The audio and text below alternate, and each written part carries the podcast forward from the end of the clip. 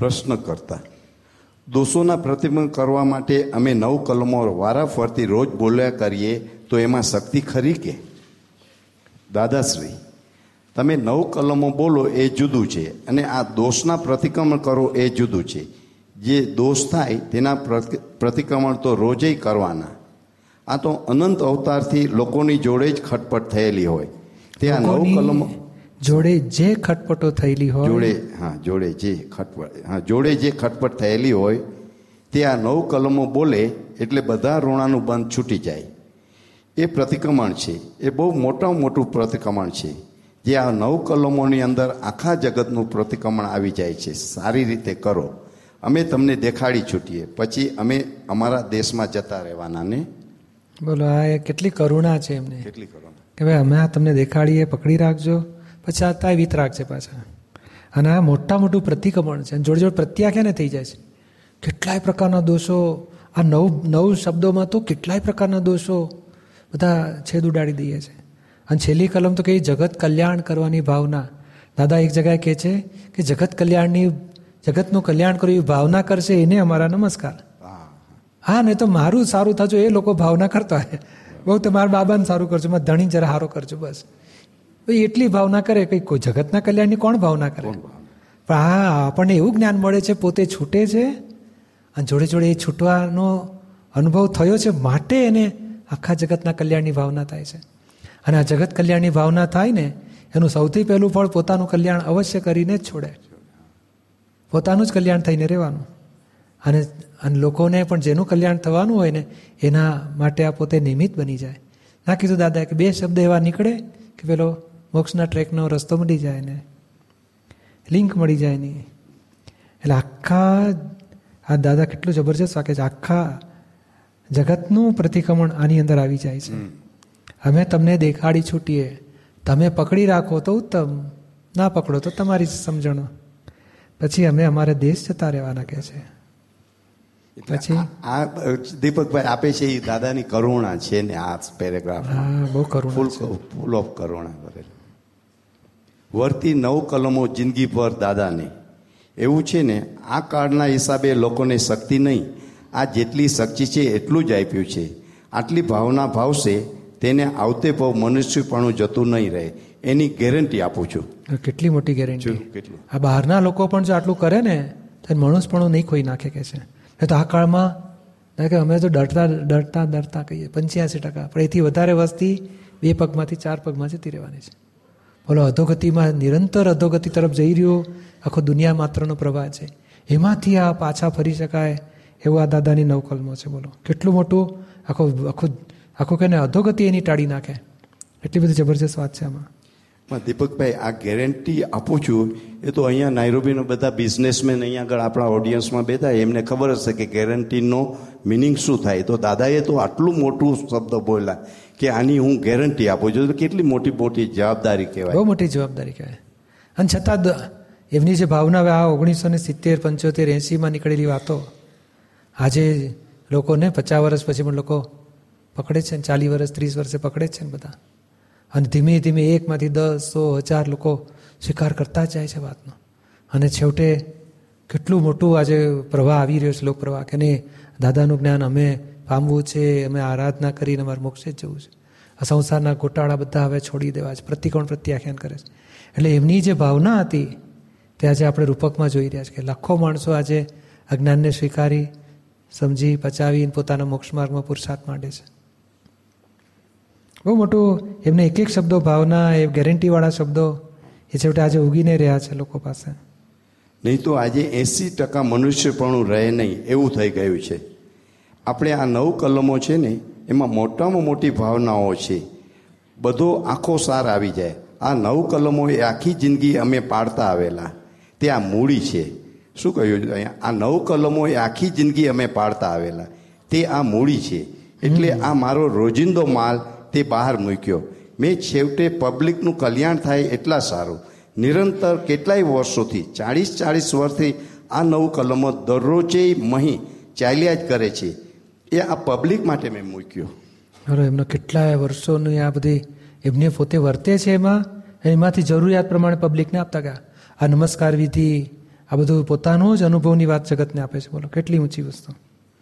અને આપણે જોયા કે આ કેવા ચોખ્ખા પ્યોર એબ્સોલ્યુટલી પ્યોર સુધી પહોંચેલા પ્યોરિટી સુધી. એ આ બધા એમના સ્ટેપિંગના રસ્તા બધા ખુલ્લા કર્યા એમણે. પ્રશ્ન કરતા અત્યારે તો અમે હે દાદા ભગવાન મને શક્તિ આપો. એમ કરીને બોલીએ છીએ. તો આ નવ કલમો આપ કોને કહેતા હતા? આ જો દીપકભાઈ પ્રશ્ન કરવાવાળા પણ કેવા છે રહ્યા? દાદાને કેવું પૂછે છે કે આપ કોને સંબોધન કરતા હતા? હા અને દાદા કેટલું બધું નિખાલસતાથી બધા જવાબ આપી દે છે. કોઈ દાદા કહે આવું પૂછાતું હશે? મારી પૂછો મારી પૂછો કરો છો. કશું નહીં. એ નિરાંતે કોઈ બધું જાણે. કોઈ જાતનું પોતાનું ગુપ્ત રાખ્યું જ નથી. બધું ખુલ્લું કરી નાખ્યું છે. દાદાશ્રી એ દાદા ભગવાન નહીં હોય તે બીજું નામ હશે, પણ નામ હશે જ.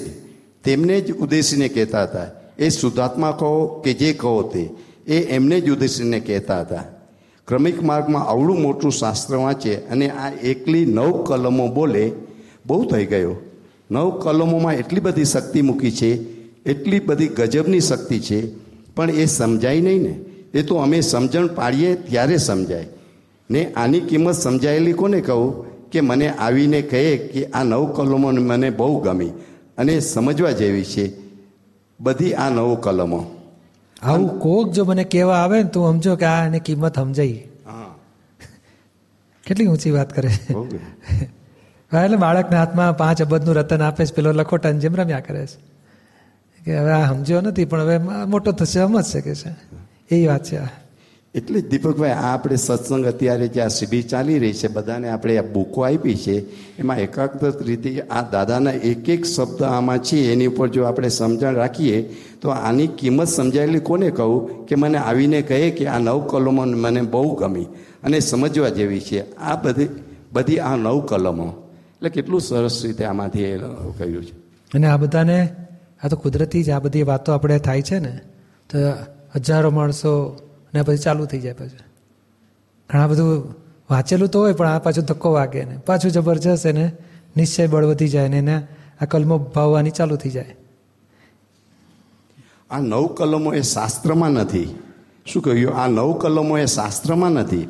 પણ અમે જે પાડીએ છીએ ને, કાયમ અમારા અમલમાં જ છે.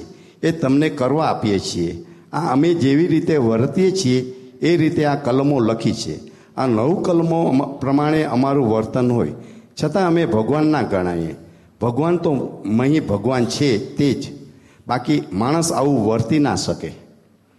એટલે એમને કેવી ભાવનાઓ કરી હશે કે આ ભાવમાં એનું વર્તન આવી ગયું છે એમને. અને ભગવાન પદને પહોંચાડે એવી આ નવકલમો જેને વર્તે જગતના લોકો ભગવાન જ કે કોઈનો અહમ દુભાવતા નથી આખી જિંદગીમાં. કોઈ ધર્મનું પ્રમાણ દુભાવ્યું નથી. કોઈ અભાવ તિરસ્કાર કોઈ પણ થવા દીતા નથી. કઠોર ભાષા તંતીની ભાષા ક્યારેય નીકળી નથી?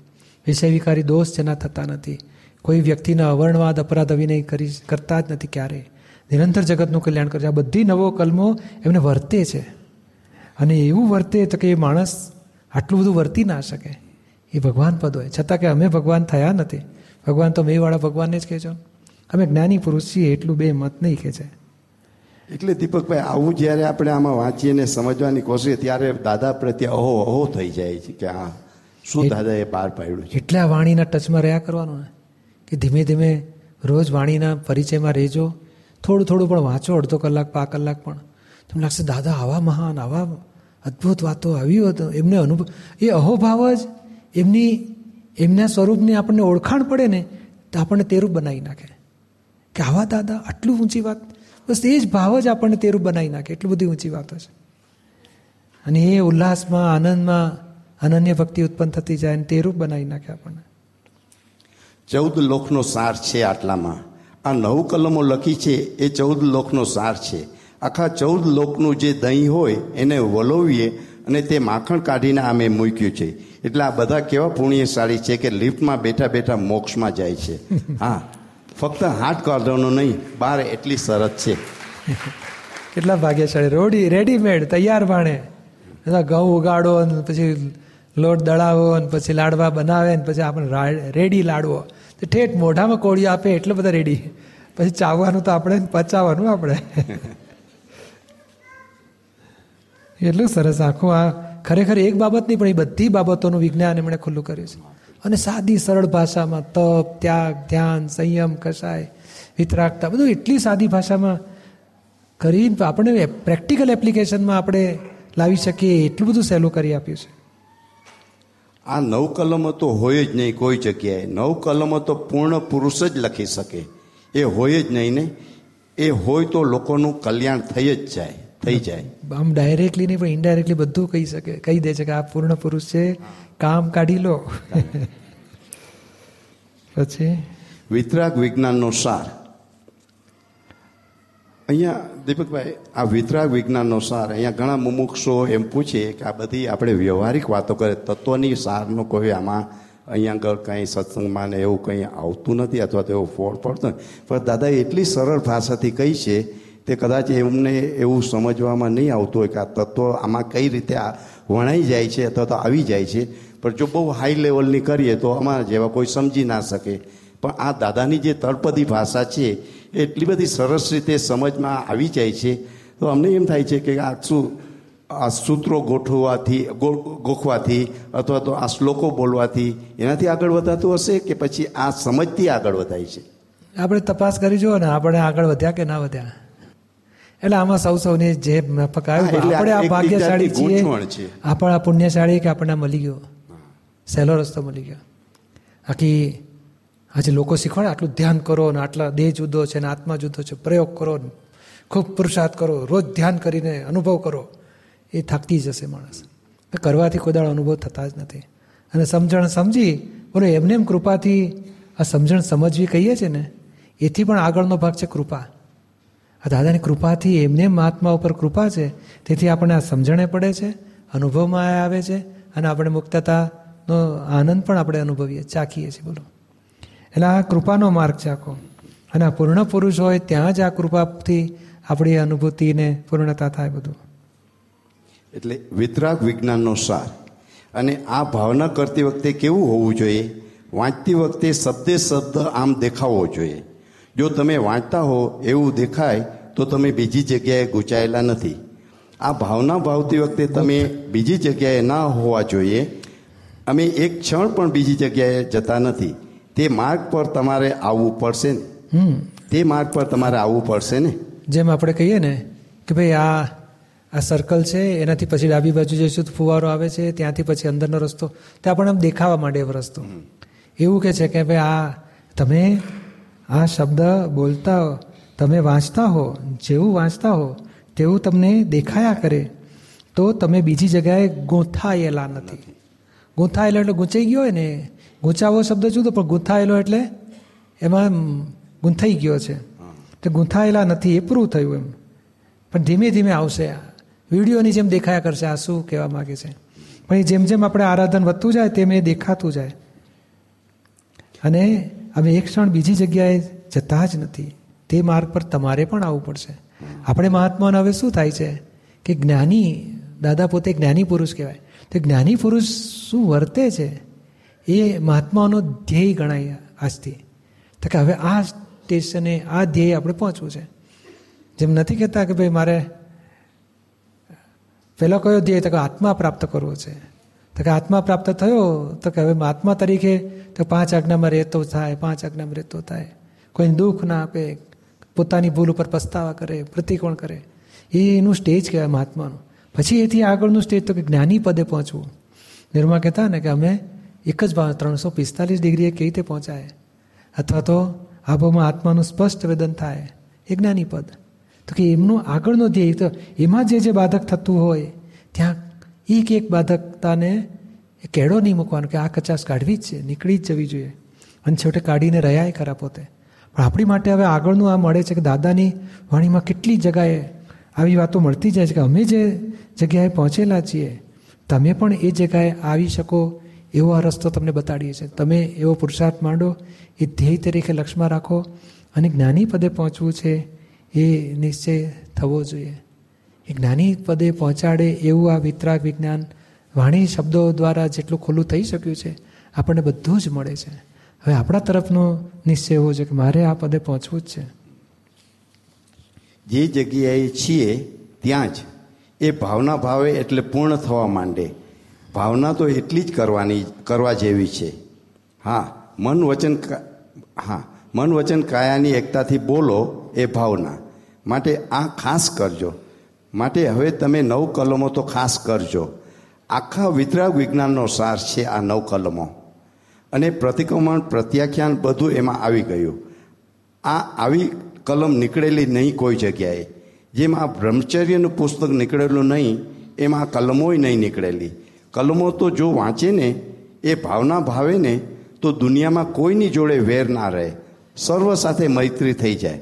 આ નવ કલમો તો બધા શાસ્ત્રોનો સાર છે.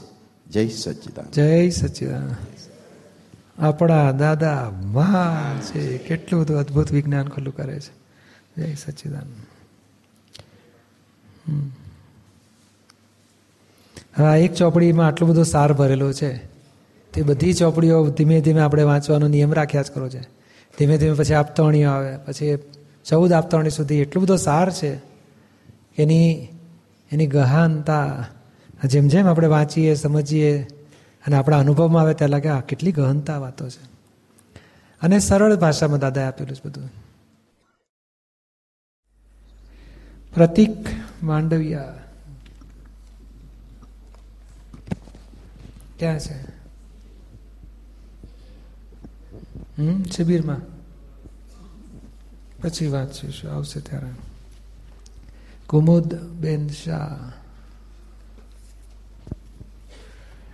ક્રમિકમાં હજુ કોઈ વખત જવાનું થાય છે પણ જ્યારે પર્યુષણ પર્વ વખતે કે કોઈ સંત કે મુનિ મહારાજ આવે ત્યારે એમને સાંભળવા જવાની તો રુચિ જ નથી થતી હવે અને હું બની શકે તો જતી પણ નથી. તો મેં આ અભાવ તિરસ્કાર કર્યો કહેવાય? અવર્ણવાદ અપરાધ અભિનય કર્યો કહેવાય? ના ના, બેન. તમે નકુરુથી મંબાસા આપણે અહીંયા આવ્યા નૈરોબી, તે કેરીચોને કંઈ અપમાન કર્યું કહેવાય? એનો તિરસ્કાર કર્યો કહેવાય? ને, તમારે જ્યાં જવું હોય ત્યાં જવાની છૂટ છે. હા, તમે બોલો, કોકને અટકાવો? કેરીચો જાઓ, જવાય જ નહીં. બધા મંબાસા આવવું પડશે. એ ખોટું કહેવાય. બધા જેને જ્યાં જવું હોય ત્યાં તમે કોઈ અટકાવતા નથી. તમારે જ્યાં જવું હોય ત્યાં તમને જવાની છૂટ છે. એટલે કંઈ વાંધો નથી શું? આપણે બોલ બોલ નથી કરતા કે ભાઈ આ ખોટું કહેવાય બંધ કરો ના જવાય કોઈ દળ બોલીએ જ કંઈ? જેને જવું હોય. એ તો આપણા ગ્રુપમાં બોલે પણ લોકોને આપણે કહેવા જઈએ ના, જશું. જેને જવું હોય તો જાય જ છે ને પબ્લિક તો આપણા ઘરમાં આપણે વાત કરીએ કે મારે નથી જવું કે નથી જવા જેવું. કારણ આપણને એ જે લેસન ભણાવે છે એની કરતાં આગળનું ઘણું મળી ગયું છે. પછી નીચલા ધોરણમાં બેસવાનું આપણને ઈચ્છા ના થાય એ બની શકે સ્વાભાવિક છે. હા એટલે ગુનો ગણાતો નથી. ઉપકાર માનવો કે એક દાડો કશું નહોતું ત્યારે આપણે એ પગથિયા ચડતા ચડતા આવેલા. તો બીજાને પગથિયાની જરૂર છે. જેમ આપણે મેળે ચડી ગયા વીસ પગથિયા ચડીને તો કોઈકને પગથિયાની જરૂર ખરી કે નહીં? જેમ તમે ડૉક્ટર થઈ ગયા તો બાળ મંદિરને કાઢી નાખવું જોઈએ કે રાખવું જોઈએ સ્કૂલમાંથી? રાખવું જ જોઈએ. કેમ? તમે તો જરૂર નથી. તો ના બીજા કોઈકને જરૂર ને રખડતા છોકરા દાખલ થશે ચડતા ચડતા પછી કોક દાડ કોલેજમાં આવશે પછી પીએચડીમાં પહોંચશે. તો બીજા આપણે બીજા એ પ્રવાહ ચાલ્યા જ કરશે નવા લોકોની જરૂર છે એની. બરાબર. હમ એટલે કંઈ બોજો ના રાખી શકો છો પણ જ્ઞાતિમાં આપણે રહેતા હોય આપણે કોમ્યુનિટીમાં તો પછી ઘણીવાર એમ થાય કે બીજાને ઓલું થશે ક્લેમ કે ના રહી જાય ને કે ન જાય ના, ના, કશું એ લોકો આપણને ઇન્વાઇટ કરે ને આપણે ના જઈએ. કંઈ વાંધો નથી. કઈ વાંધો ના ખરેખર કંઈ ફરક પડતો નથી. આપણે વાંકો, આપણો ભાવ નહીં બગાડવાનો, કે ભાઈ બધા માટે જરૂર છે, મારે જરૂર નથી. હું બિઝી છું. બીજું મારે એંગેજ છું, એવું કંઈ કહી દે છે ને લોકો? એડજસ્ટમેન્ટ કરીને ઉકેલ લાવી નાખવાનું. સામાયિક લઈએ અત્યારે. કે જીવંત અગર મૃત્યુ પામેલા, એનો અવર્ણવાદ, અપરાધ, અભિનય ન કરાય. આપણે યાદ કરો, નાનપણથી ત્યાં સુધી કોઈ કોઈ જીવતી વ્યક્તિઓનું તો બોલતા જ નથી હોતા, ડાયા હોઈએ. ઘણી વળશે ગયા પછી બોલી નાખીએ એનું. કોઈકનું આખું બોલાયું હોય, જીવતા હોય કે ના જીવતા હોય, પણ આપણે કોઈને દુઃખ થાય એવું બન્યું હોય, કોઈ માટે ઊંધું બોલાયું હોય. ના કીધું કે ભાઈ પ્રત્યક્ષ એની સામે ના બોલીએ, પણ પછી બીજાની હાજરીમાં બોલી નાખીએ. તે કોઈને દુઃખ થાય એવા વાણીથી કે વિચારથી કે વર્તનથી કંઈ દુઃખ થપાયા હોય બધા યાદ કરી અને પ્રતિક્રમણ કરતા જઈશું. અને જુદા પણ અંચાગ્રતિ રાખીને. હું શુદ્ધાત્મા છું અને દીપકને કહેવાય, દીપક, તમે આ ભૂલ થઈ, માફી માગો, આની ભૂલ થઈ, માફી માગો. એમ કરતાં કરતાં એક એક પ્રસંગ યાદ કરી. પછી આમાં બે રીતે ભૂલો હોય છે. કસાયથી દુઃખ આપીએ અને દ્રષ્ટિ દોષ, વિચાર દોષ બધા.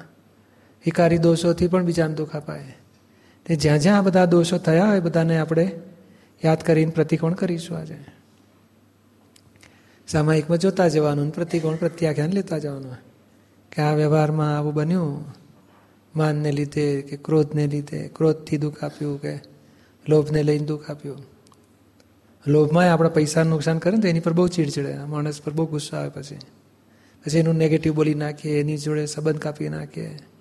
એટલે માન જેવો જ આ લોભ કસાય પણ એટલો જ બધા દોષો ઊભા કરનારો છે. પછી ધાર્યું ના થાય તોય બીજાને દુઃખ આપી દઈએ. ધાર્યું કરવા માટે દુઃખ આપી દઈએ. મોથી એ દુઃખ આપીએ આ બધા કસાયો જ બધા દુઃખ આપવાનું કારણ બની જતા હોય છે. તો આપણે એ સામાયિકમાં જોઈશું કયા આધારે બીજાને દુઃખ અપાયું છે. અને ઘણા કોમન પણ હોય છે કે અમુક, ના કે ચોખ્ખાઈનો આગ્રહ હોય ને પછી ધણીને દુઃખ આપે, નોકરને દુઃખ આપે, માણસો કોઈ આપણે ઘરે રહ્યા એને દુઃખ આપી દઈએ. એ બધું જાત જાતના બધા દોષો હોય છે એવા. એક જ દોષ નહીં કેટલા કે પંદર વર્ષે નોકરો મારે સારા મળતા જ નથી, રોજ કકડાટ થાય છે. આપણો અંદર ગાંઠ હોવી જોઈએ અભિપ્રાય. કે વડવા જ પડે, કામચોર હોય છે આ લોકો જૂઠા હોય શંકા રાખો, એ લોકો. જાત જાતનું આપણી ગાંઠોને ઓળખવા જેવું છે. એટલે સૂક્ષ્મમાં આવી સામાયિકો આપણે વધારે કરી કરવી જોઈએ. કે જે પ્રસંગના આધારે કઈ ગાંઠ આપણી નડે છે, આ કેમાં રિપીટેશન આવા દોષો થાય છે? વ્યક્તિઓ બદલાતી જાય છે? છતાં આપણાથી એવો ને એવો દોષ કેમ થાય છે? એ દોષોને ઓળખીને એની પર પ્રતિક્રમણ અને પ્રત્યાખ્યાન કરવા જેવા છે. દોષના પ્રતિક્રમણ, પ્રત્યાખ્યાન થવાથી ધીમે ધીમે વર્તન પછી નોર્મલ થતા જાય, ઘટતા જાય. એટલે આ દોષને ઓળખવા માગીએ છીએ કે દરેક પ્રસંગ ઉપરથી મૂળ કારણો શોધી કાઢીએ. એ કયા આધારે આ મૂળ બન્યું? એમાં કદાચ કારણ ના જડે તેટલી પાંચ આજ્ઞા ગોઠવવાનો પણ પ્રયોગ કરી શકાય. કે શુદ્ધાત્મા જુદો, ભય જુદા. અન્ય પ્રકૃતિ બન્યું, વ્યવસ્થિત નાધીન બન્યું છે. એ નિમિત્ત છે નિર્દોષ છે. આ ફાઇલ તરીકે છે, સંભાવ ચૂક્યા એના પ્રતિકોણ કરો. એ પાંચ આજ્ઞાથી પણ દરેક પ્રસંગને જ્ઞાને કરીને ઉકેલો. તો એ પણ આપણો કશાય રહિત વ્યવહાર થશે અને દોષ ચોખ્ખા થતા જશે. એટલે આજે આપણે આ દોષો ઉપર લઈએ છીએ. કોઈને દુઃખ અપાયા, કયા કારણથી અપાય એ શોધીશું અને પાંચ આજ્ઞાથી એને રિઝોલ્વ કરી શકો. એ રીતે આપણે સામાયિક લઈ જોઈએ. અને બહુ લાંબી ના જાળે તો પાંચ આજ્ઞાન કસાય ના જડતા હોય તો દુઃખ અપાયાના પ્રતિકોણ કર્યા કરજો. કે આવું દુઃખ અપાઈ ગયું, માફી માગું છું. હે દાદા ભગવાન, આવી ભૂલ નહીં કરવાની શક્તિ આપો બીજું લેજો, ત્રીજું લેજો, ચોથો. એક એક વ્યક્તિના બે પાંચ પ્રસંગ જીવનના યાદ આવશે પછી બીજી વ્યક્તિ લેવાની એના પ્રસંગો, ત્રીજી વ્યક્તિ એના પ્રસંગો. બીજાને દુઃખ અપાયા, એ લેવલે આપણે પ્રતિકોણ કરીશું. અને વધારે ઊંડાણે જવું હોય, તો દુઃખ અપાયાના કારણો શોધીશું. અને પછી પાંચ આજ્ઞા એપ્લાય કરીને એને સોલ્વ કરશું. એ બે લેવલ આપણે પકડ્યા છે. જેને બીજા લેવલનું કરવું હોય તો બીજા લેવલનું કરે. પહેલા લેવલનું દુઃખ અપાયા. ક્રોધથી, માનથી, કપટથી, મોહથી, ધાર્યું કરીને, લાલચથી. તે દુઃખ અપાયાનો પ્રતિક્રમણ કરીશું. તો આપણે સામાયિક વિધિ કરીએ. બોલો, હે દાદા ભગવાન. હે શ્રી સિમંદર સ્વામી પ્રભુ. મને શુદ્ધ ઉપયોગપૂર્વક જીવનમાં ભેગી થયેલી વ્યક્તિઓ પ્રત્યે રાગ દ્વેષથી, ક્રોધમાન માયા લોભથી, કોઈ પણ પ્રકારે દુઃખ અપાયું હોય, તે સર્વ દોષોને સામાયિકમાં જોવાની શક્તિઓ આપો.